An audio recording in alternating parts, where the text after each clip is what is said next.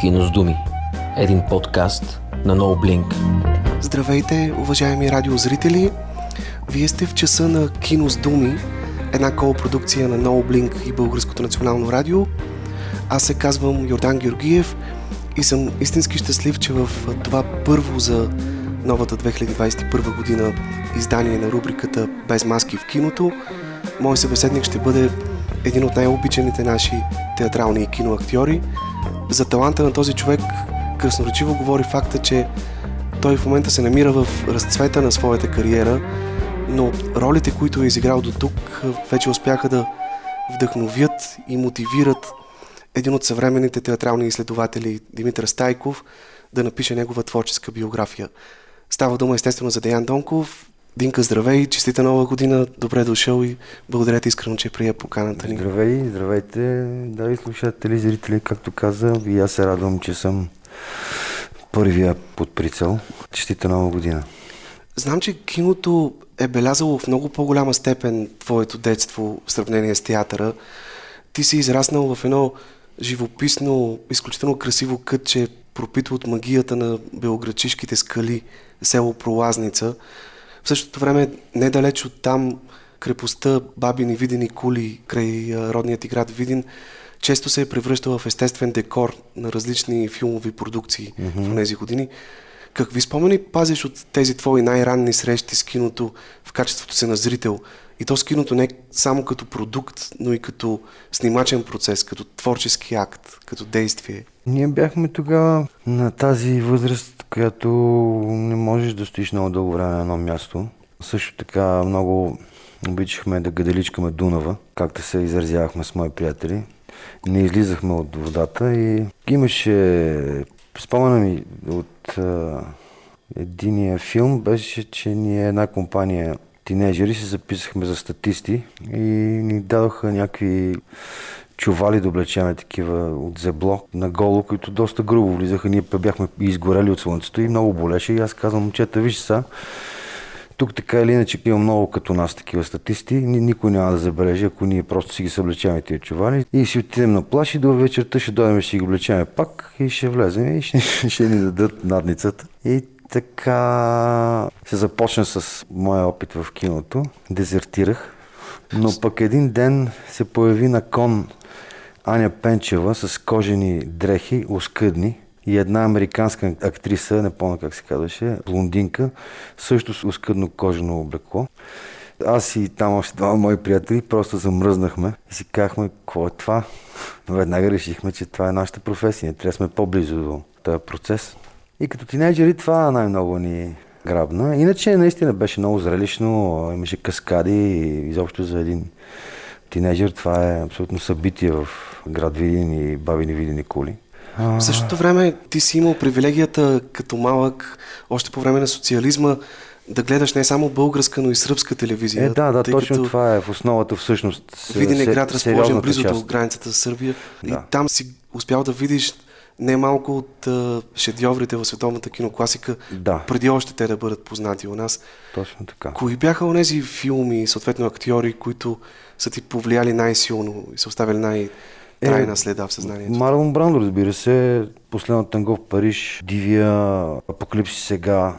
Това са филми, които се запечатаха дълбоко в сърцето ми. Макар и да не могат тогава да обема цялата информация, която се излива от тях, но това са така най-ярките и най- най-разпознаваемите. Те иначе много уестърни, имаше и ужаси, гледахме. Изобщо те бяха три денонощия, без никакви реклами, само филми. Наричаше се на сръбски филмски маратон. И ние очаквахме това също събитие с огромно желание, търпение. Събирахме се, пускахме шторите на където сме и тази три денонощия се гледат филми. Опитвайки се да штрихираме един твой творчески портрет, да акцентираме върху жалоните, бележещи най-важните отсечки по актьорския ти път, няма как да подминем и темата за твоите учители. И тъй като, за жалост, съвсем наскоро, само преди броени дни, се простихме с един от тях, професор Снежина Танковска, ще ти помоля да кажеш няколко думи в нейна памет.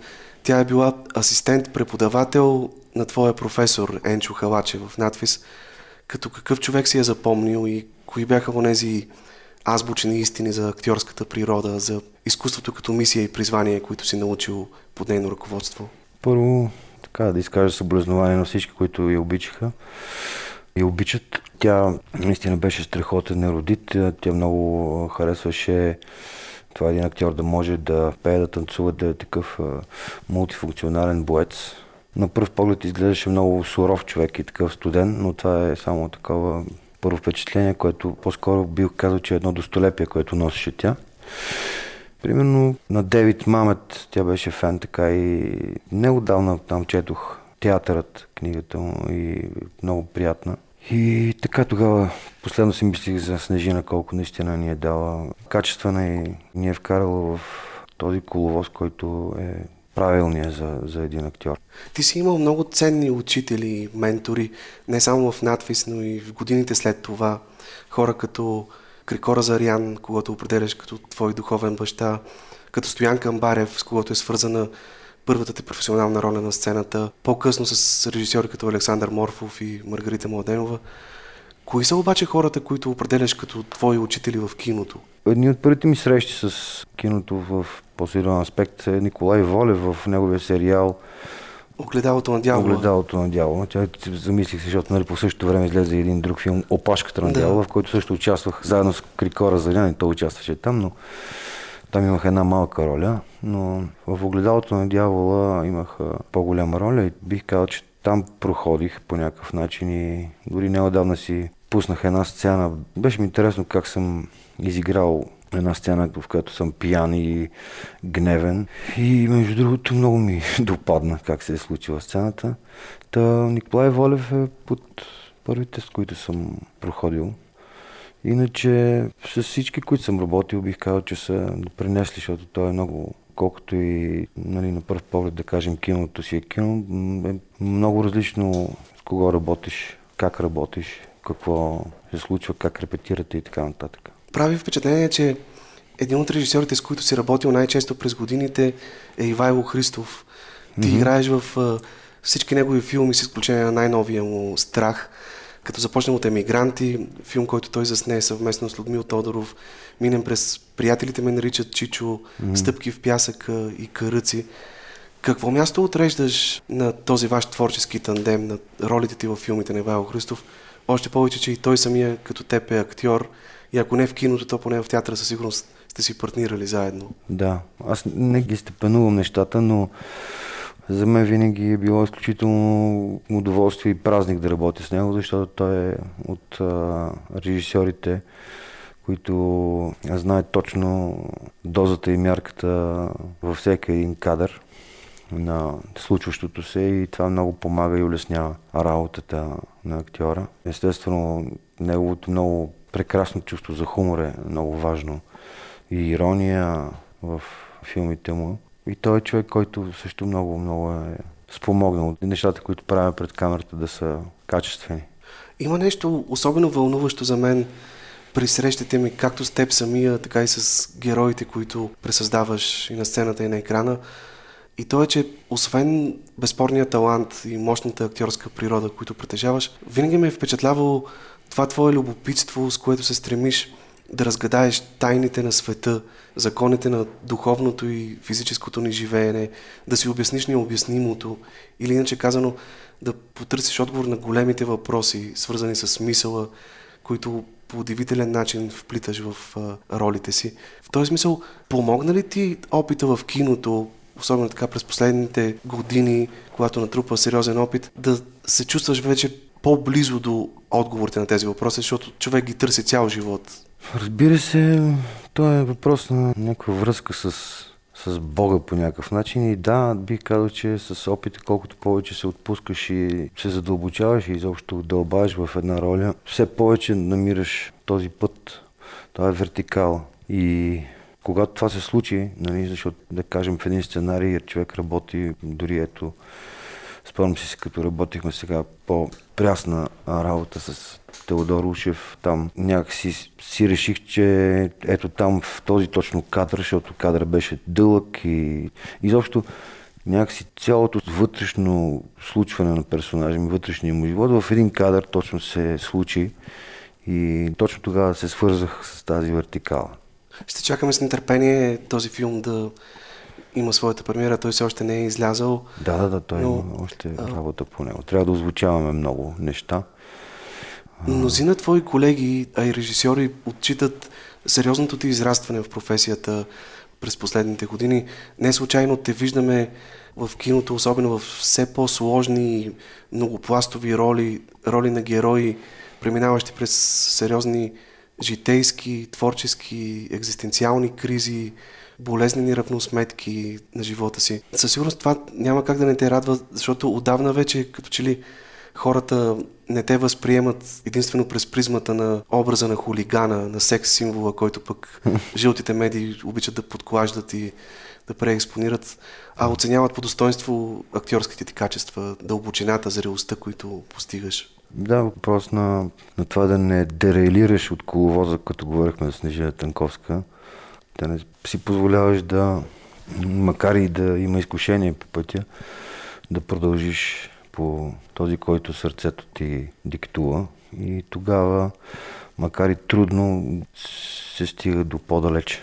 Ти самия чувстваш ли се помадрял и стесняват ли се или се разширяват по-скоро с времето хоризонтите на това твое любопитство към загадките на живота и човека, за което говорихме? Положително се разширяват. Николкото повече времето изтича, твоето време или въобще, толкова повече си любопитен. Още повече, че ти притежаваш изключително изострена наблюдателност. С теб сме си говорили колко важно е актьорът да умее да попива като гъба от познатите, mm-hmm. от случайно срещните на улицата хора, нужните му характерности, които да включи в актьорския си арсенал.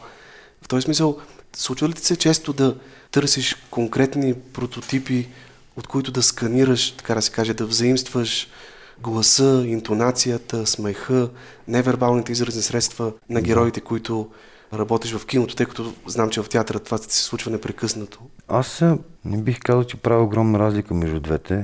Естествено, за зрителите е сигурно огромно, защото нали, едното се случва на тук и сега и после умира представлението, спектакъла, пък а, киното нали, увековечаваш нещата с а, оператора и режисьора, но мисля, че за мен като актьор това да се случва е най-важното. Дали е пред а, погледа на камерата или на зрителите, това вече за мен е вторично, за мен е важно да усетя, че наистина се е случило. Да, питам те, защото ние често сме свикнали да се възхищаваме на актьори като Робърт Де Ниро или като Шон Пен, които във всеки следващ филм изграждат коренно различен образ, така че понякога ти е трудно да повярваш, че всички тези роли са изиграни от един и същи актьор. Малцина са българските актьори, които умеят така да се преобразяват не външно, чрез костюма, грим или други аксесуари, а буквално да сменят ценностната си система, да променят мисленето си. Това, което ти правиш, да станеш друг човек. Как се постига подобен тип хамелионство? Може ли да се обясни с думи този процес? О, ами, първо четене ми изплува образа на цар Борил от на, Стефан, на Стефан Цанев процеса против богомилите. И защо? Защото там, например, аз събрах този образ в а, времето с помощта точно на тези мои спомени и въобще отваряйки някакви чекмеджета в главата си, търсейки онези прототипи, които са този човек. Защото в никой човек не живее само едно, добро, лошо или нали, така наивно казано, този е лош, този е герой, този е добър. Аз мисля, че всичко е едно и, и светло и тъмно и затова трябва винаги да, да събирам информация за предстоящия персонаж от различни мои впечатления от хора, персонажи. Ти самия споделяш ли мисълта на Клаудия Кардинале, че докато работата в театъра напомня по-скоро на бягане на дълги разстояния, то работата в киното прилича по-скоро на спринт. Не, не го споделям, понеже в киното, съвременното кино, особено работния ден е над 12 часов и през тези 12 часа ти трябва да поддържаш една кондиция, която в по-голямата част от времето минава в чакане, а тази кондиция е много специална. Аз придобих такава способност да спя по време на снимки, докато чакам не да се занимавам с каквото и било друго, да си почивам и да бъда готов за предстоящия кадър. Но е наистина, ако репетираш на сцената 12 часа, което е много тежко, но то не се изслучва. Нашите репетиции в театъра са по 6-7 часа на ден.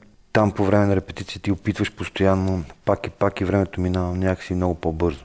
Докато чакането в киното на този, който не е някакси обръгнал в това и не е спокоен, се превръща в кошмар. Всъщност това е много интересно да обясниш на нашите слушатели как успяваш да пренастроиш цялата си психофизика в друг режим, когато снимаш, така че при команда камера работи, вече да си извикал вярното чувство, за да можеш да живееш един автентичен, неподправен живот.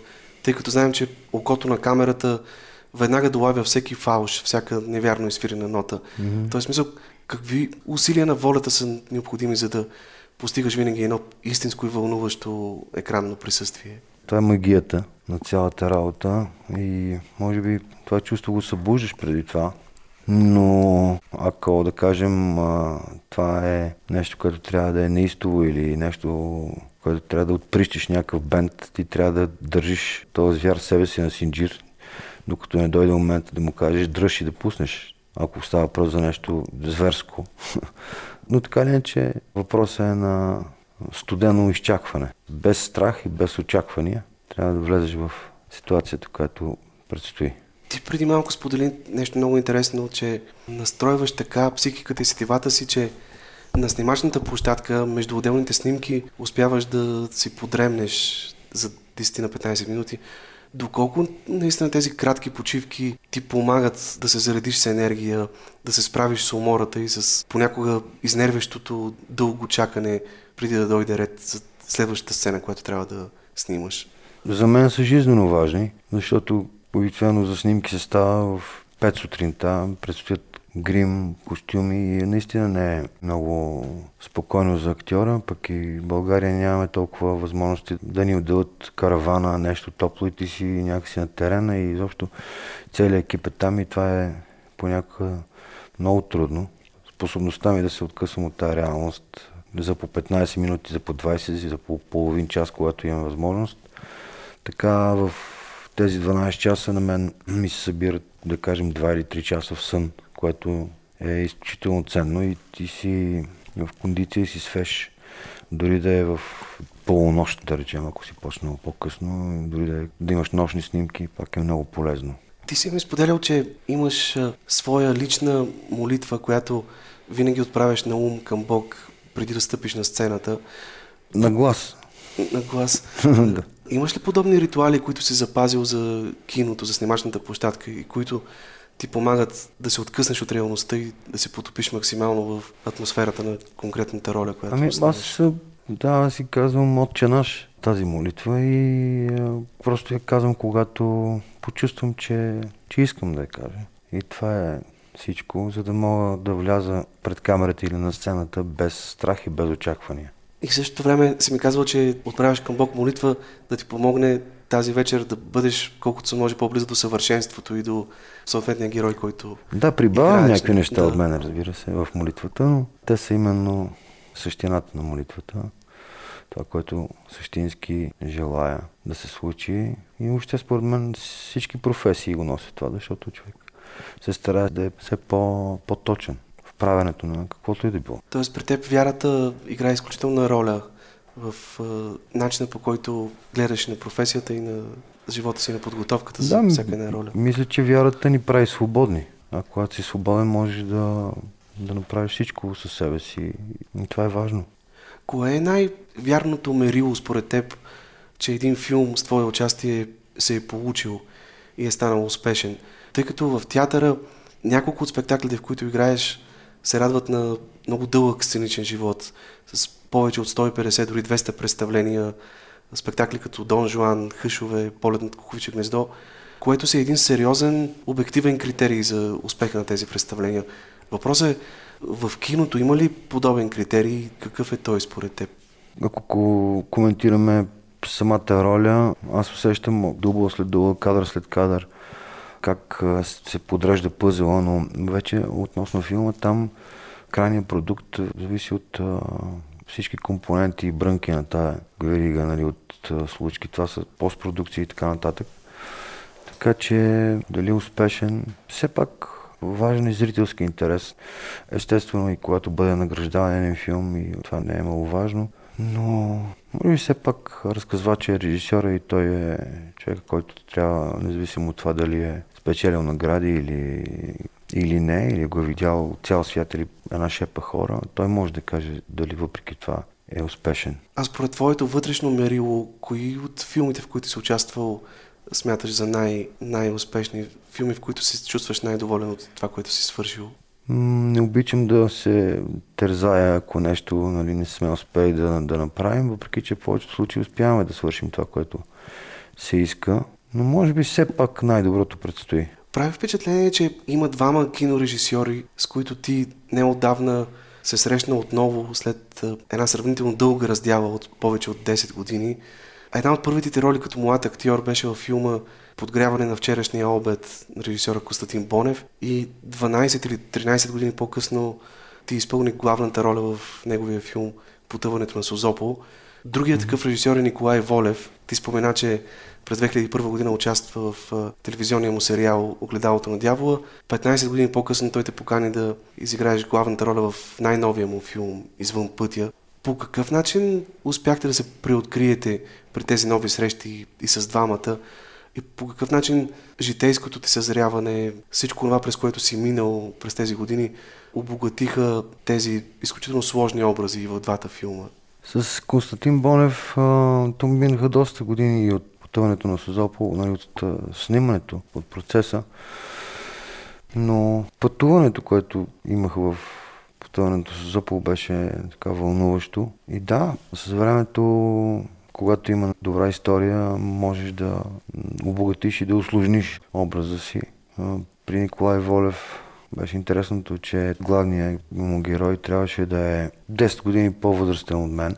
Но ние направихме проби, много пъти правихме проби и проби и проби с различни актриси костюм, грим и така нататък, подготовка и накрая той реши, че съм подходящ, че ще мога да се справя с това да изглеждам по-възрастен и изобщо да си каза пластиката ми е една идея по-различна. В този филм, например, интересното е, че аз по някакъв начин моят герой е драматург и ние си говорихме за тази суровост и тия черти, които има Самуел Бекет. И аз някакси визуално си се представих, че съм нещо между Самуел Бекет и Николай Волев. Някакси при след това аз не, не познавам Бекет, не знам. Всъщност но... това е малко преди ти да поставиш в очакване на Годо на театрална сцена. Да, и там откраднах някои неща от Николай Волев, като емоционалност, изобщо като поведение. Пък и той беше заложил в този герой доста от себе си, от своите лични, лични изживявания. И така, беше вълнуващо. Всъщност и в двата филма, тъй като и в пътуването на Созопол, там също героят е по-възрастен, то поне с 10 години по-възрастен от теб самия. Колко сериозно беше това предизвикателство? Как успяхте да се справите с това да, да качите възраст, казано на киноязик? Mm-hmm. Потъването, там избелваха косата ми, макар аз да не харесвам много това, като го видя на екран поне аз се познавам и някакси ми стои леко неистинско, да речем. При Волев ми бръснеха тук още повече, ми отваряха челото, за да изглеждам по-стар. И други неща в грима имаше, разбира се. Но това е предизвикателство, което е приятно да, да си представиш и да играеш такова нещо. Макар да не се казва той нали, в двата филма точно на колко години. По-скоро въпросът беше да... Защото Аня е по-голяма от мен, а Аня Пенчева, да. Николай Волев. И въпросът беше... С нея в да, въпросът беше да имаме така един общ такъв облик, семейна двойка от много години. То се, за мен се случи, аз също бях притеснен, нали, но случи се, което е прекрасно и се дължи все пак и на това, че репетирахме много, както се репетира пиеса. Аня Пенчева, която, както спомена, като малък те е вдъхновила по някакъв начин да се занимаваш с тази професия, след години се превърна твоя партньорка в да, този да. филм. Чувал съм мнение, че а, някои зрители, гледали потъването на Созопо, казват, че филма им напомня за меланхолия на Ларс фон Триер. На мен лично, взимайки повод от една ключова реплика на твоя герой, че е хубаво да умреш в Созопол, това ми навява асоциации с смърт в Венеция и романа на Томас Ман и филма на Лукино Висконти. Някакси там mm-hmm. всички близки на главния герой си мечтаят да се върнат, за да умрат в Созопол, въпреки че там случая Созопол е по-скоро едно утопично място, едно съкровено пространство на свободата, свободата на човешкия дух, което човек носи вътре в себе си, а и на младостта. Да, да, там тези, които са кореняците, възрастни хора от Созопол, аз имам радостта да познавам много от тях и даже имам няколко такива по-лични приятели, наистина възрастни хора и те така с сълзи на очи се, се връщат към онова място, което е било и което вероятно никога повече няма да бъде. Защото наистина на времето Созопол е бил символ на свободомислещите да. интелектуалци и хора на изкуството.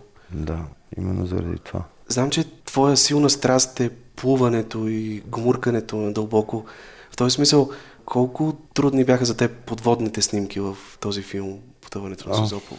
Тогава бяха трудни, защото трябваше да направя няколко кадра на 6-7 метра дълбочина. Там имаше построен декор под водата.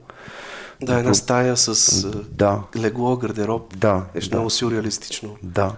Но проблема беше, че температурата на водата през октомври, почти края, на 6-7 метра е около 15 градуса или нещо такова, не знам колко беше, но като изкарах 2 часа във водата, след това трябваше да играя хъшове в София. Веднага тръгнах. Парното беше усилено до край, но така или иначе аз до София не спрях да треперя. И вече усещах, че съм изтинал отвътре. Като си изтинал отвътре, не ти мърда пневмония и така нататък. И аз веднага влязох под душа, там в театъра, и си взех максимално горещ и максимално дълъг душ. След това изиграх хъшове. И стана чудото. Изобщо не се разболях. Успях да отвърна, както се казва. И бях много щастлив тогава, защото знаех, друг път ми се е случило от такива неща, да се разболявам от пневмония. Слава Богу, че всичко е завършило да. благополучно. Ти спомена, че Извън пътя е до голяма степен биографичен филм за режисера Николай Волев много личен, много съкровен и изповеден. До някаква степен такъв е и филма на Борислав Михайловски «Обичам те, Боедин», в който режисьора също е вплел свои лични спомени, свързани с него и с неговото семейство. Въпросът е за теб като актьор, какво е по-различното в случаите, когато героите, които изпълняваш, имат свои реални прототипи. Mm-hmm. Прототипи, които понякога дори ти самия познаваш лично. Да, ами това е много приятен въпрос, понеже с Бой Михайловски завързахме и приятелство по време и до ден днешен. Чуваме и се виждаме. И за мен там най-отговорното нещо беше да го накарам да, да се почувства щастлив, защото той много се вълнуваше от това как а, точно ще се случат нещата. Също много репетирахме и с него и с останалите актьори. Много отговорно беше за мен да, да направя така, че той да е абсолютно удовлетворен. Не след като сме заснели всичко, а по време на снимките. И, и, и ние всъщност заснехме този филм за 13 дни. Да, доколкото е знам, сте правили не повече от два дубъла на Да, да, да. Но преди това бяхме репетирали много и бяхме репетирали на терен и въобще как точно е разкадрована една сцена, кадър по кадър и всичко знаехме как се случи. Просто отидохме и го правихме. Знам, че спектакъла на Александър Морфов на ръба на времето беше повлиян в голяма степен от протестите, които заляха София през лятото на 2013 година. Оказва се, че тези протести по някакъв начин са вдъхновили и филма Обичам те по един. Доколкото знам, ти нямаш телевизор, не гледаш телевизия. А какво е обаче онова, което си вложил лично от себе си, от собствените си огорчения и рухнали надежди в образа на този герой?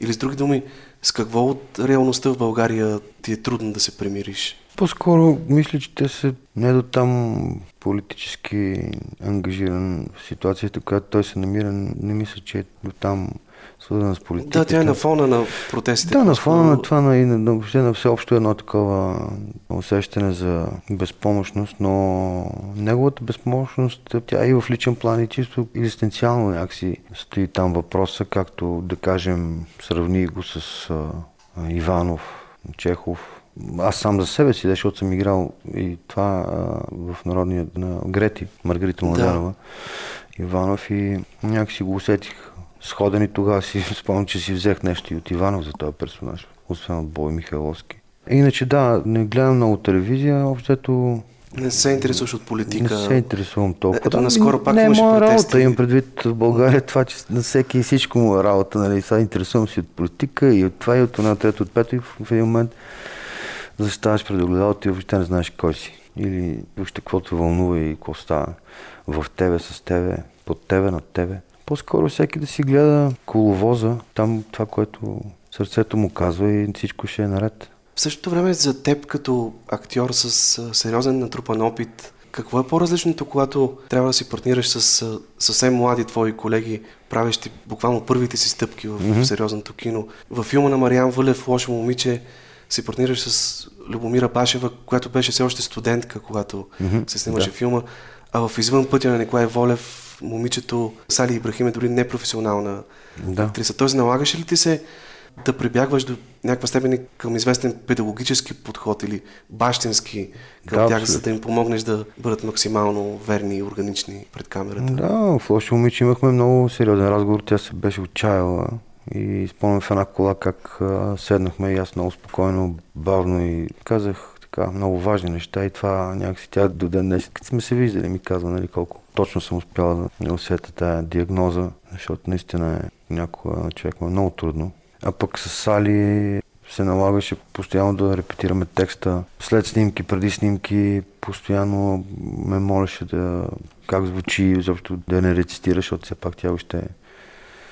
И да, позволявах си да им помагам. Не да натрапвам някакво мнение или как точно да се изиграе, но по-скоро ако има нужда от моето мнение просто по някой въпрос, аз го казвам, пък човек от среща дали ще го приложи, си е негова работа. Но да, когато съм могъл да помогна, ми е доставило удоволствие да, да знам, че човек от среща се чувства вече по-сигурен, по-спокоен и знае точно какво прави и защо го прави по този начин. Да, всъщност скрития подтекст в този въпрос беше целият този опит не те ли накара да се замислиш, че притежаваш реални заложби да бъдеш и преподавател и в един момент нататък да, да се насочиш към такава преподавателска дейност, да обучаваш младите хора, които те Да. първо стъпват в Ами, театъра това киното. принципно би било прекрасно, но може би аз не нося това точно търпение или това да имам, не си го представям като време и усилия, но принципно нищо не е невъзможно.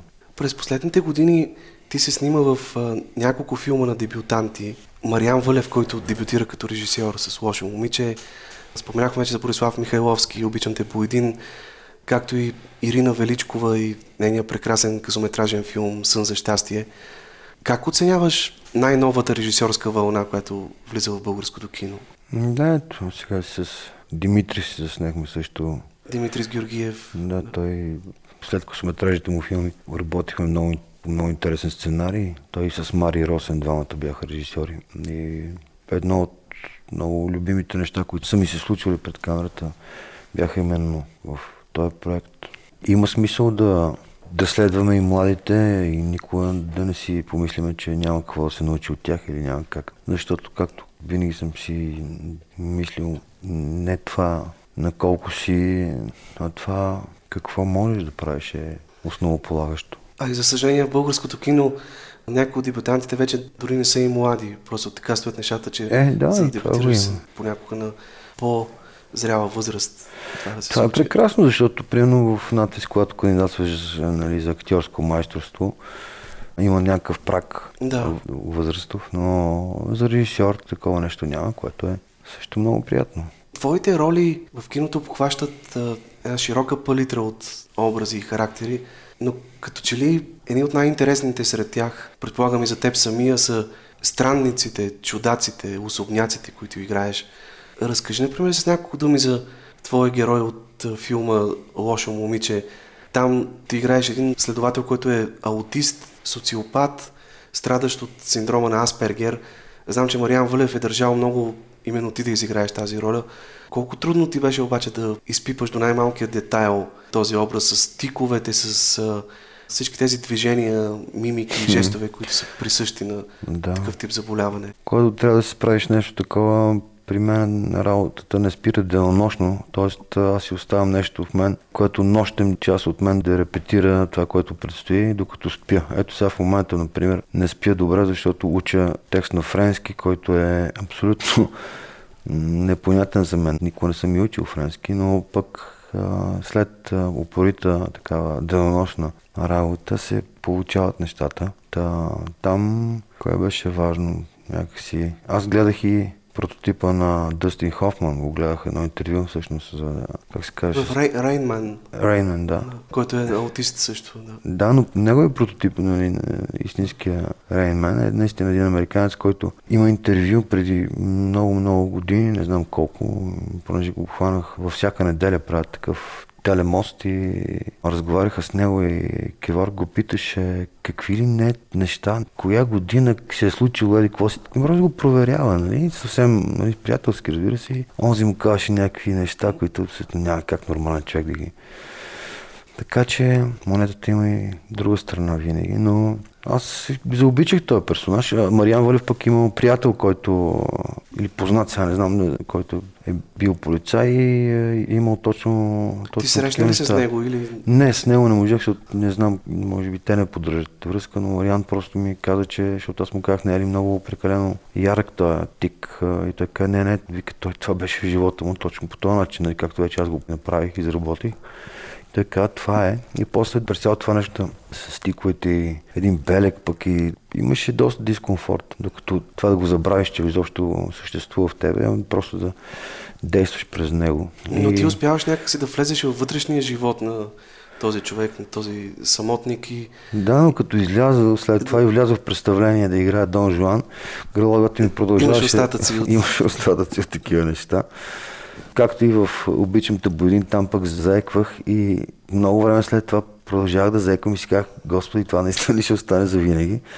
И такъв се фиксирах да го изчистя, защото наистина почнах да заеквам. Да, а... ето, тук в Лошо момиче играеше аутист. Обичам те по един героят е алкохолик, който заеква в сън за щастие, да. персонажът е прикован в инвалидна количка. Но като се напие, не заеква. И това е, ми го е казал един приятел, който заеква и каза, като се напия, всичко става мет и масло и затова често се напива. И така, и аз го вкарах това персонаж, защото когато не си пиян заекваш и се притесняваш, и той затова е вероятно и алкохолик. Това е като има хора, които когато говорят заекват, но когато запеят... Да, нещо такова. Друг, реж, друг режим се включва. Да. Ето за тази наблюдателност, за която говорихме, може би точно в такива роли е изключително важна Тоест, тези образи със сигурност са плод на реални твои наблюдения спрямо подобни хора с да. физически или психически увреждания. Да, аз просто се оставям на това, което интуицията ще ми подаде и някакси се отварям, когато имам нещо, което трябва да, да се стикова в а, даден персонаж и, и те си идват нещата от само себе си, когато си ги събирал през живота си. А как обикновено работиш с режисьорите? Предлагаш ли идеи след като прочетеш сценария? Доколко те ти позволяват ти самия да, да уплътняваш образите си, да ги да. изпитваш до най-малкия детайл? Позволяват ми да променям текст, т.е. да ми е по-вкусен, по-точен, по-лаконичен, защото много често страдаме от това, че сценария, да кажем, на един филм е многословен и вътре много от нещата, които се казват, стават тавтологични, защото ти трябва да ги изиграеш и тогава се получава едно такова фалшиво нещо, неистинско. И по-добре да се изиграе това, което може да се изиграе или да се случи без много думи. По нас така мисля. И така да, то зависи от жанра и от всичко останало, но когато се получава тази тавтология е много неприятно. Тоест, това... това ми позволяват, аз абсолютно всичко, което ме вълнува, го споделям и го казвам, защото... Това, това което това можеш да го изиграеш, не е нужно и да го изговаряш. Именно, Може. да, да. Всякакви идеи и за, за кадър, за каквото и да е било, когато ми хрумне нещо, го споделям или с оператора, или с режисьора, сценариста, или който е под ръка. А има ли режисьори в киното, с които се разбираш с много малко думи или почти без думи, както знам, че с Крикора Зарян се е случвало в театъра?